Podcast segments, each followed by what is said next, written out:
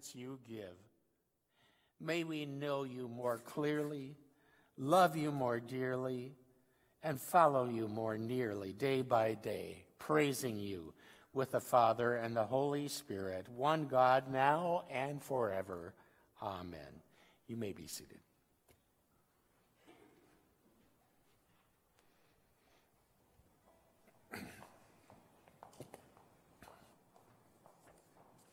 Morning. The reading is from the third chapter of 1 Samuel, starting with the first verse. At a time when visions are rare and unexpected, the Lord comes to Samuel and calls him to speak the divine word. Though just a boy, Samuel responds to God obediently, as Eli the priest has taught him to respond. This marks the beginning of Samuel's prophetic ministry. A reading from 1 Samuel. Now the boy Samuel was ministering to the Lord under Eli. The word of the Lord was rare in those days. Visions were not widespread. At that time, Eli, whose eyesight had begun to grow dim so that he could not see, was lying down in his room. The lamp of God had not yet gone out, and Samuel was lying down in the temple of the Lord, where the ark of God was. Then the Lord called, Samuel, Samuel. And he said, Here I am, and ran to Eli and said, Here I am, for you called me. But he said, I did not call. Lie down again. So he went and lay down. The Lord called again, Samuel. Samuel got up and went to Eli and said, Here I am, for you called me. But he said, I did not call my son. Lie down again. Now Samuel did not yet know the Lord, and the word of the Lord had not yet been revealed to him. The Lord called Samuel again, a third time, and he got up and went to Eli and said, Here I am, for you called me. Then Eli perceived that the Lord was calling the boy. Therefore Eli said to Samuel, Go, lie down, and if he calls you, you shall say, Speak, Lord, for your servant is listening. So Samuel went and lay down in his place. Now the Lord came and stood there, calling as before, Samuel, Samuel. And Samuel said, Speak, for your servant is listening. The word of the Lord. And will you please stand again to receive the gospel? This is from the Gospel of John. The next day, Jesus decided to go to Galilee. He found Philip and said to him, Follow me. Now, Philip was from Bethsaida, the city of Andrew and Peter.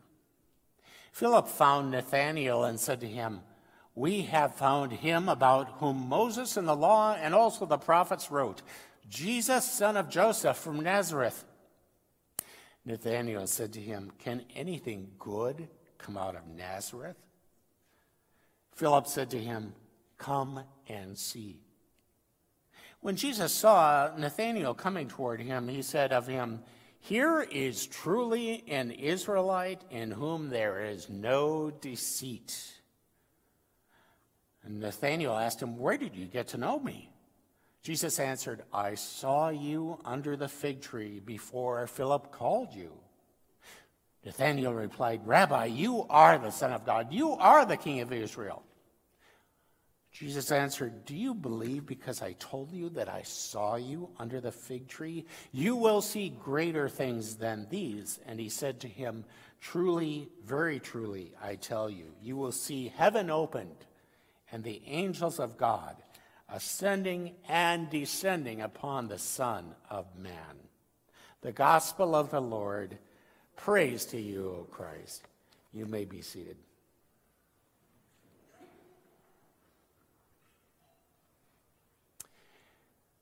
Well, a good Jewish man named Sam wanted said he wanted to talk to God, so he climbed Mount Sinai to go speak to God.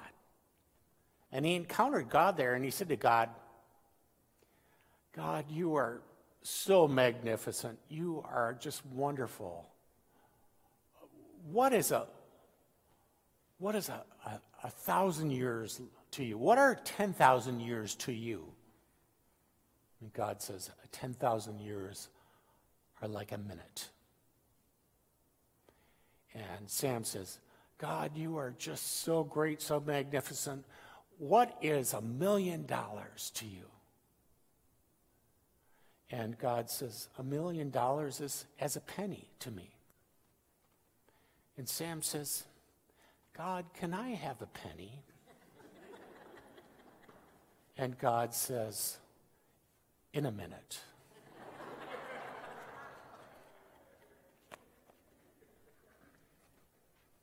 so we have in Scripture, we have these personal encounters between God and human beings. So, Samuel, the little boy, remember that story? Remember the whole story? Hannah was his mother. Hannah had no children. Um, Hannah and Elkanah, her husband, go to the temple to pray. Eli, the priest, sees Hannah praying silently. Her mo- lips are moving, and it says he thinks she's drunk or something. But he finds out that she uh, is barren and wants a child. And Eli says, You will, you know, uh, the next time you come back, you will have a child. And she gives birth to Sam. As she promises, she will dedicate the, her firstborn to the service of the temple. So Samuel is born, and he uh, and she uh, they bring Samuel to the temple, and Samuel grows up in the temple serving uh, Eli and serving the temple. And it says that, by the way, Samuel turns out to be, if you study the Old Testament, Samuel is about the best character there. Even the kings, even King David, King Solomon have their deficits. And even the prophets, too. But Samuel seems to be the solid upright, righteous person. He's a judge. And of course, he is the one who um, anoints David king. So back then, the whole idea that God knew who Samuel was, and apparently Samuel didn't know who God was. It says Samuel had not yet known the Lord. And things were pretty corrupt at that time. It says, you know, that not there wasn't a lot of righteousness going on. They had kind of forgotten what they were about. There are a lot of times like this in Israel where they're just going through the motions and they didn't even know God. They weren't following the commandments. They had forgotten the law of the Lord. This is one of those times. And if you go on with the story, after the story, it's kind of it, Eli's uh, sons, the priest's sons, are serving as priests, priests, and they're real corrupt. They're doing really bad stuff. And so Samuel, uh, the Lord says to Samuel, This is what's going to happen. Eli is going to, um, he's going to die, and his sons are going to die because they're wicked. This is the Old Testament, you know. So this happens. So, anyway, the Lord knows Samuel. In the New Testament lesson, here comes this Nathaniel we don't hear about any other time. By the way, we follow this system called lectionary. So I don't pick out these, uh, these scripture passages. It's a system by which, over three years, we cover the three Gospels plus John and Old Testament lessons that relate to them and other lessons. And it's a way for us to be disciplined and try to get the whole of scriptures because a lot of Christians don't follow any kind of system to do scripture and they end up going way off on a tangent because they, they ignore so much. You know, they, they preach or proclaim about one tenth of scripture and leave out the other 90%. So, anyway, we follow this and here we have this kind of peculiar gospel about Nathaniel, who's not named anywhere else. Nathaniel, Philip finds him. And Nathaniel says this How can anything good come out of Nazareth? So Nazareth was kind of a backwater town. And whenever I've preached on this before, I've tried to use different geographical cities to, uh, to uh, illustrate, and I always get in trouble. So I'm not going to do that. Think of a cow town in southern Illinois, and see, I'm already in trouble. a backwater town. That's where Jesus comes from. How can anything good come out of Nazareth? That was a, a theme against Jesus. You know, it's like, no, um, no, the Messiah is not supposed to come from that territory. The Messiah come from Bethlehem, would come from Jerusalem, you know, not far up there. Nathaniel kind of disses Jesus. You know, how can anything good come from Nazareth? And Jesus knows Nathaniel, and he knows what he's saying. He says later, I saw you under the fig tree. What's, what's that about? Well, prophecy in Israel, the hopeful blessedness would that everybody would be able to, to sit under their own vines, their own grapevines, and their own fig trees. You think about, it's hard to do on this day, on this day, but think about the oppressive heat of, of that area and how wonderful it would be to sit under uh, a pergola with vines. I don't know if they had pergolas back then, but to sit under a fig tree. And of course, the most blessed thing for a good Jew to do was to study the law. I mean, that was considered just, I mean, we consider it, you know, it's like, oh man, that's terrible stuff. We don't read that. But this was a blessing to sit under a fig tree and study the law. So apparently that's what Nathaniel was doing. When Jesus sees him, he knows who he is. And Nathaniel is flabbergasted. How'd you know? How'd you know this? So Nathaniel disses Jesus. And you know, if if we wrote uh, the story today, we'd be like, Jesus would zap him for doing that, right? How dare you? How dare you say that about me? Oh, Jesus doesn't do that. And Philip doesn't, it doesn't bother Philip. Philip is, this is a perfect witness. Philip says, Come and see, we found the Messiah. Come and see Jesus. And Nathaniel says, Come on, out of Nazareth? I don't think so. Philip doesn't argue with him. He says, Come and see. Come and see. And I think that is one of our best witnesses. Come and see what it's like. Come and see what it's like to be part of a church. If now that depends on us doing a good job. Doing a good job of looking good and that means, you know, loving each other. Uh, being quick to acknowledge when we have gone wrong. A lot of people in church don't get that to be loving, to be a community where people care for each other. And we do that. We do that. We don't do it perfectly, but we do it well.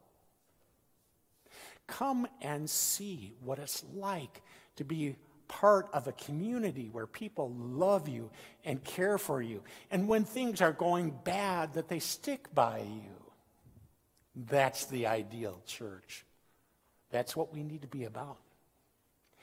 I was saying earlier, um, wouldn't it be great instead of annual meetings? I'm not, I'm not going to diss our annual meeting, which is coming up in a couple weeks, by the way, or three weeks. So I hope you'll be there.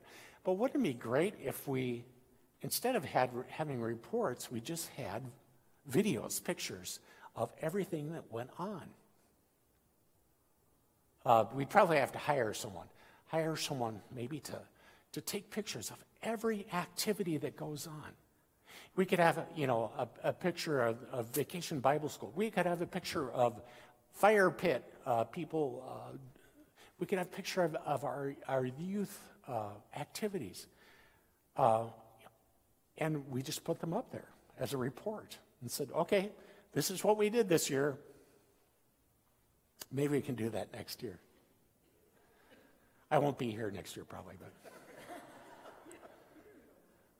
But um, Come and see. Come and see what it looks like.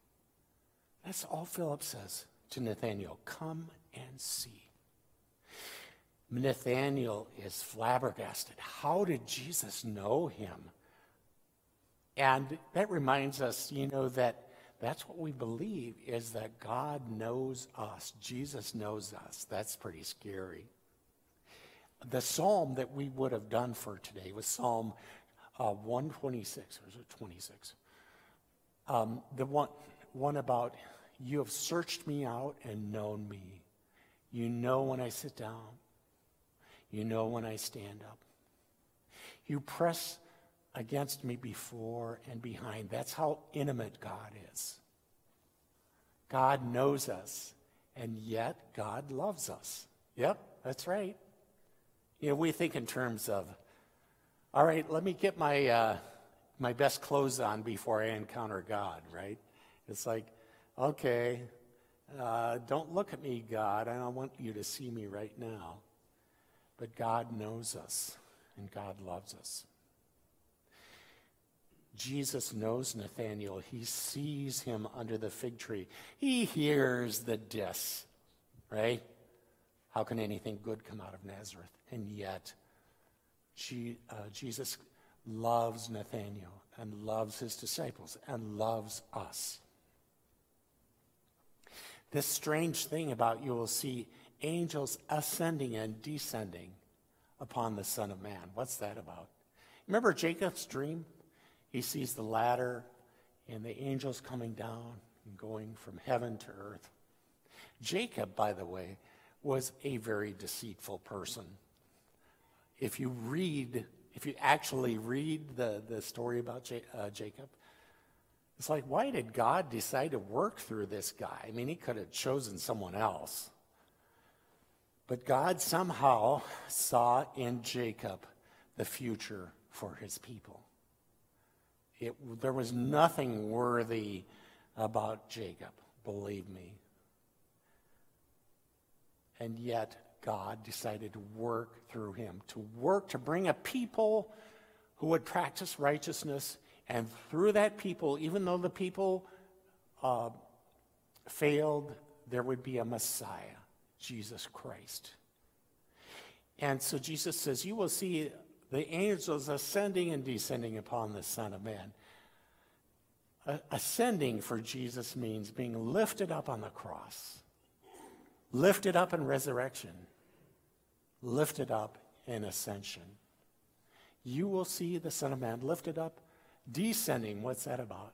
You will see the love of God descending from heaven to earth.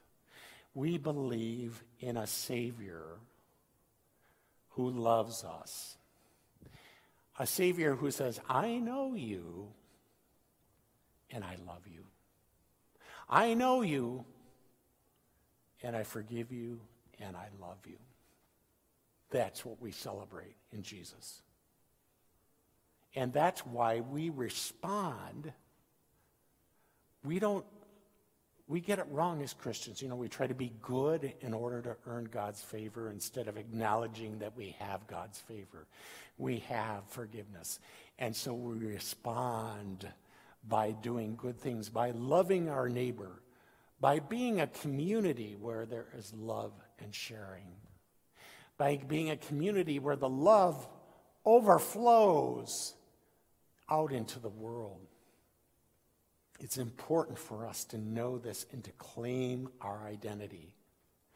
Because when we come together and worship, we get inspired, we get tanked up to go out and share that love with the world. And it's a tough thing to do, but we do it.